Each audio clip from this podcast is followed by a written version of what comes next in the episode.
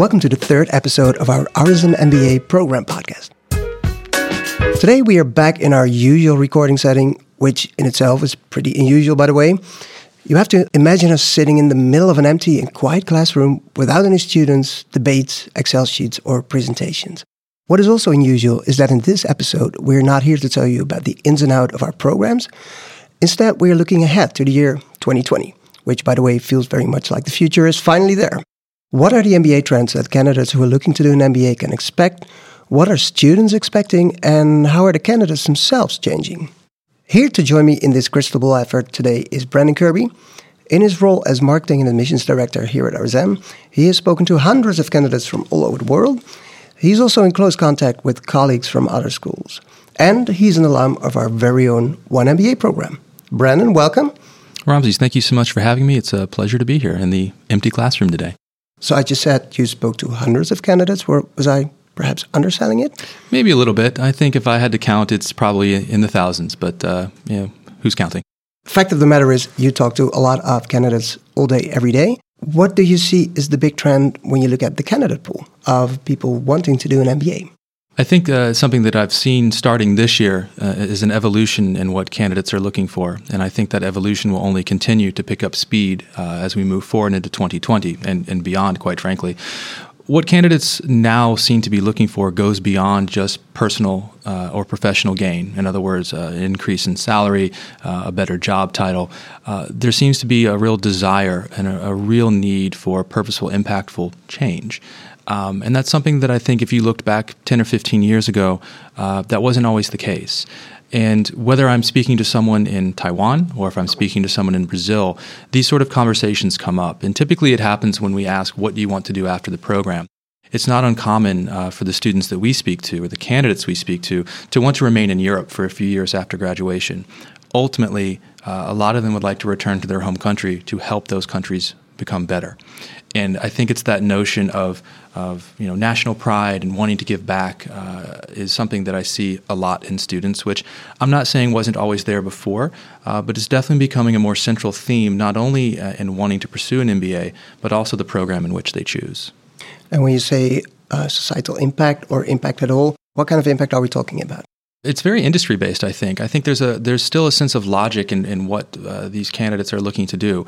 Uh, so if someone is in the energy sector and they know that's where they'd like to be, it might be going back and helping with infrastructure or power grids or bringing energy or water or resources to parts of their countries that maybe uh, doesn't have or doesn't have a, a, good infrastructure to to deliver that. So that's one example. Um, I've seen other people who are on more of the marketing PR side. Uh, so how can we help uh, governments to liaise with entrepreneurs better? How can we help governments to liaise with the private sector better? How can we help in that regard? So I think there's a sense of logic to it. It's not wishful thinking and aspirational dreams. They try to ground it in reality of, okay, uh, this is the education I want to get, this is the experience that I have, and then this is the impact I would like to have afterwards. So I think that's something that's also a change is that uh, it's not like years ago when companies would greenwash their uh, their efforts for sustainability. You're starting to see companies now even take a real firm stance with solid action on becoming more sustainable, um, you know, recognizing climate change, and you see that in students as well that they have clear plans on how they want to have that impact after the program. The trend that you described is very much about people wanting to change their own industry. Do you also see maybe people wanting to change industry maybe towards more sustainable sectors? Yeah, and I, I do see that. I, I, think that it goes beyond, like I said, just their own personal sort of uh, gain or industry. It's it's much wider than that. Um, you know, with our mission statement, for example, being force for positive change, um, we've taken that approach because we've grounded that in the reality of the 17 Sustainable Development Goals. So we've sort of taken the lead in that regard as well of saying, okay, well, it's great to say you want to be a force for positive change in the world but what does that mean in, ra- in reality? What does that mean in practice? And where do you where do you put your efforts? So it's it's not necessarily the industry, although sometimes it is wanting to. In the case of people who are maybe coming from those industries that are historically considered um, maybe um, not the greenest or, or are not the ones that are the most forward thinking in that regard. Um, but I think it's also a much broader spectrum too um, of how can I work in a company and help them to do business better uh, in a more sustainable way, however you define sustainability sustainability because, of course, that varies from person to person. Uh, so it's a little bit of both. The way you describe it, do you see more purpose driven candidates? How does that change your recruitment process?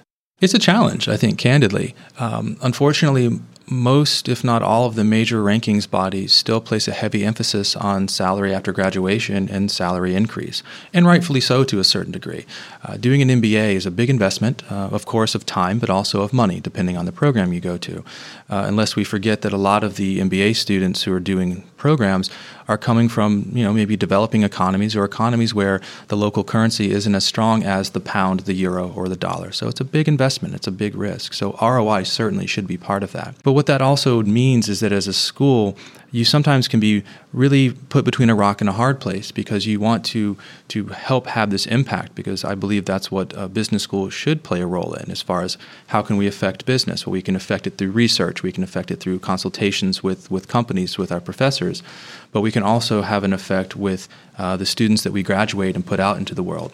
So it it it, it shifts a little bit who you're looking for, uh, at least in our case, again, with having the mission statement that we do. Ultimately, we still are a business school. Um, ultimately, companies still need to make a profit uh, in order to keep the lights on, uh, and also in order to continue to be able to do good. Because if a company isn't sustainable um, and it ceases to exist, then they're not able to have that positive impact. So I think it is a challenge when you have candidates who maybe don't have that traditional background of finance or consulting uh, that are coming to the door that have fantastic profiles and really align with what we believe the world should be uh, post MBA. Um, especially as the industry is still creating these roles. There's, an, I think, also when you're looking at supply versus demand, there's a challenge where there are a lot more people who would like to be in these roles, whether they be CSR roles or roles that haven't even been created yet.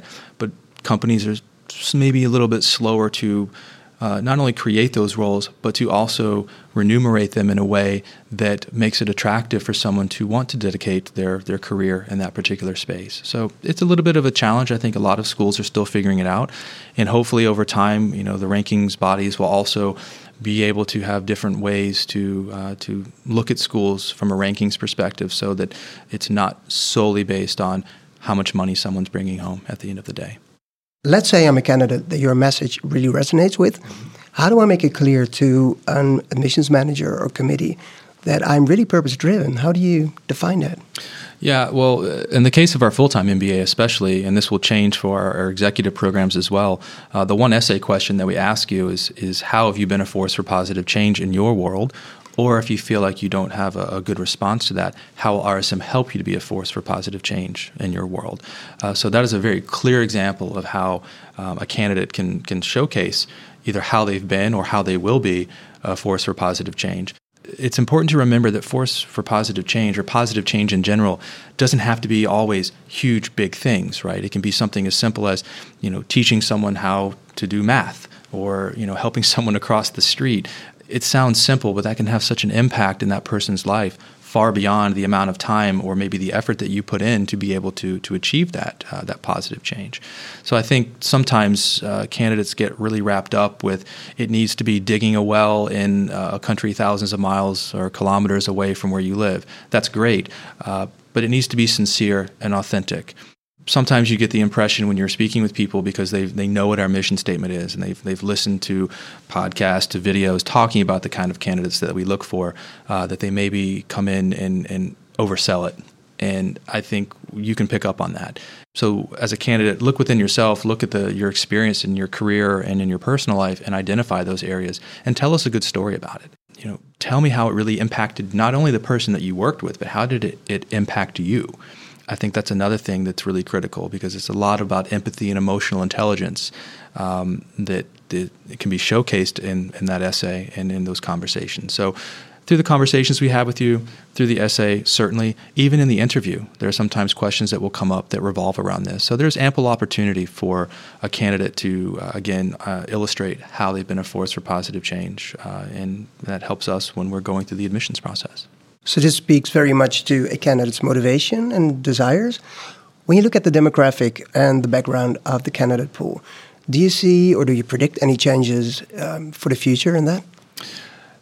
Yeah, I think that we're seeing some interesting things where uh, we're having candidates who have, uh, and again, we'll talk about each program separately, uh, candidates for our full time program who have maybe more than the average experience. Um, so, for example, the average experience for our full time program is usually around six to eight years, depending on, on the year of, of working experience.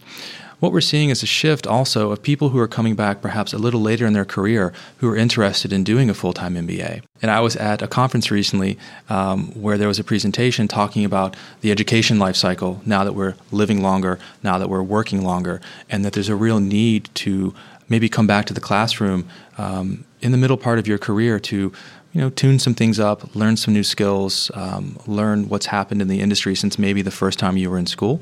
So I've seen in the full time program an increase in candidates with more experience uh, applying. On the flip side, in our executive programs, the part time programs, we've actually seen a shift where we have uh, even more younger candidates who are considering uh, doing the program because they recognize there's a real benefit for doing it early in their career but it could be that uh, you know they're working for a company they, they really enjoy. It could be the company is sponsoring them and has identified them as a high potential employee. Um, so we also see uh, maybe younger than average candidates uh, showing up wanting to do one of the part time programs. Um, that's something when speaking with colleagues from other schools is something that we're seeing. And it's a trend especially the trend of, of perhaps more experienced people looking for full-time programs. I think that's a trend that will continue into the, the, the foreseeable future. Um, and that's not even talking about if there's a recession uh, in the next year or two how that will affect the application pool because typically recessions do have an impact on who's applying uh, their experience their age. Um, and so that's something else that i think we'll see uh, change so I can only imagine that will lead to a more diverse candidate, but also a student pool. How does that change the dynamic in the classroom? Yeah. On the one hand, it doesn't change it too much because we've always had, at least here at RSM, a, a good range of people in the classroom. Um, so, you know, the minimum years of requirement in the full time program is three. So, the youngest we typically see is maybe mm, 26, 25 in some instances. Um, but then the range can go up into, uh, you know, high 30s, low 40, for example. Um, I think moving forward, it's going to be it's it's also about delivering what each person wants, right? Because everyone wants something different from a program, and so that's one of the challenges that I think any well any company with with customers faces is that every customer would want want something different, and especially in the world that we live in now, which is more about personalization, individualization, customization uh, how uh, a company, including business schools, are still able to be able to deliver that notion of customization when you perhaps maybe have a wider audience in front of you. I think the critical thing is, especially when you're speaking with people who are the outliers of the average. So if you're looking at a distribution curve, uh, especially by age, uh, those that are on the younger side, you know, having conversations about saying, well, you know, you might have to you might have to prove yourself more because people might look at you and say, well, you only have that minimum three years of experience. So what have you seen? What what can you add? Which I'm not saying that's right, but humans are humans, and sometimes that can happen. On the other end of the spectrum, of someone that has significantly more experience than average, having that conversation during the admissions phase of saying, listen, you're a good fit for the program, but just know that you might be sitting next to someone who has 10 years less experience than you do. And there's a lot, of course, that can happen in 10 years of experience um, here are the things you should think about, and are you okay with that? And having an honest conversation because it is very dependent upon the person who's in the classroom. Um, so I think the classroom dynamic. It can well obviously I think over time will, will change a little bit, but I don't think it will be for the worse. I think it will be for the better because you'll have that mixture of uh, people who um, are aspiring to be in management positions and aspiring to to learn a lot of the concepts, but maybe don't have the real world experience with someone coming into the classroom who maybe does have managerial experience but is looking to either pivot industries or again to sort of retool and, relearn uh, and update their skill set. Um, I think that can be a really good blend. Um, but I think all parties need to understand coming into the classroom what to expect. It's about setting expectations. So far, what I'm hearing is a more diverse candidate pool and a more purpose driven candidate pool. How do schools in general, and maybe RSM MBA in particular, respond to that? Do they you know, make changes to the program, or um, how do they deal with that? We've seen a, a, lot of different approaches from schools. Um, so some have offered very specific MBAs in very specific verticals. Um, some have offered specializations within an MBA, so an MBA focused in data and analytics or, or whatever it might be. Um, there's a lot of opinions on on what makes the most sense. Um, you know, ultimately, at the end of the day, an MBA is a general business degree, and that was what it was by design. And that's not to say that you shouldn't have specializations along the way. But I also think that at, at the end of it, I always say you, you, know you have to eat your meat and potatoes. You have to have your vegetables, right? So you, are always going to need to have those core courses, finance, accounting, operations, things of that nature, uh, to really make sure that you're when you come out as a graduate that you have again that broad skill set to refer back to at different points in your career. One of the ways that we approach it here at RSM um, is through uh, our electives. So students are able to pick electives either in uh, particular clusters, so finance, um, sustainability, operations, or they can of course pick you know random ones there so that there's not a theme. Also through our study trips is another way that we are, uh, are sort of helping students to have flexibility on what they learn. Uh, the study trips are to nine different destinations. They focus on different topics from fintech to machine learning to doing business in China to entrepreneurism uh, to sustainability and sustainable businesses. Uh, so that's another way that our students are able to customize. And then the, th- the third thing would be the advanced career concentrations that we offer, and we have several that we that we have around different uh, different disciplines. That's how we've chosen to approach the customization uh, and individualization part of the program. Another way to personalize, I guess, a program would be to change the delivery. Could either be online or blended. How do you see the future for that? So I think you see sort of three major camps. You have the traditionalists that say, no, you know what, it needs to be face to face, synchronous in a classroom, um, for a lot of different reasons. Uh, there's the blended, you know, mixture, if you will, of face to face, and then of course there's the online program. I think all of them have merit.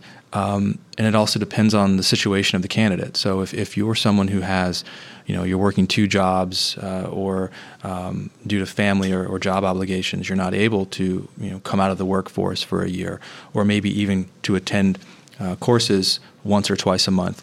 I think an online program is a fantastic way to educate yourself and to, to give you, again, that upgrade in skill set um, that you wouldn't have otherwise. So I think there's merits to online programs. However, for me personally, and this is my opinion, there is something to be said for the in classroom experience that you can't get if you were to only do online or if it was only to be remote.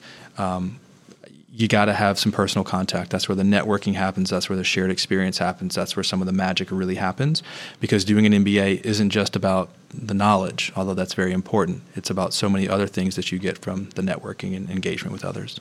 Here at RSM, we're looking at our EMBA program now and, and really reevaluating how we deliver that. You know, currently it's uh, twice a month, Friday, Saturday, uh, in class with, of course, work that's done outside of class. Uh, but we are currently in development of a program that would be a hybrid. So it would still have uh, in class, face to face synchronous sessions, uh, as well as um, sessions that would be online, uh, whether that be through, you know, recorded video or if that would be actual online sessions remote. Um, and also maybe trimming down the duration uh, and perhaps even the number of times that a student has to come on campus. And we recognize that you know time is probably one of the most precious things that our students have, or any of us for that matter. Um, and so that's how we're looking at approaching making changes to the program. So coming up with a more um, modular, dare I say, blended approach um, to the program um, it's something that I expect that we should be able to share more with listeners over the coming months as we really start to define what those pillars are and what they look like. But I'm excited with the progress we've made on that.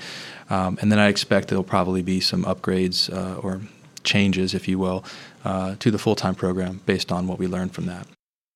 For anyone who's following any MBA website at all, there's a question that keeps on popping up. So I suggest we take a bigger crystal ball than we had and expand the horizon to 2025.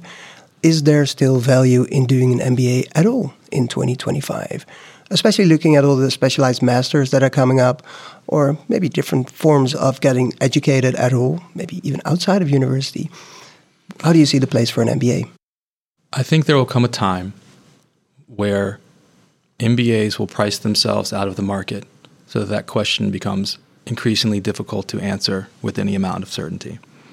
And we've seen that in the United States with, I wouldn't say many, but a fair number of programs being shut down. A week doesn't go by where there's not an article or a book or you know a comment posted about the increasing costs of education around the world, but especially in the U.S.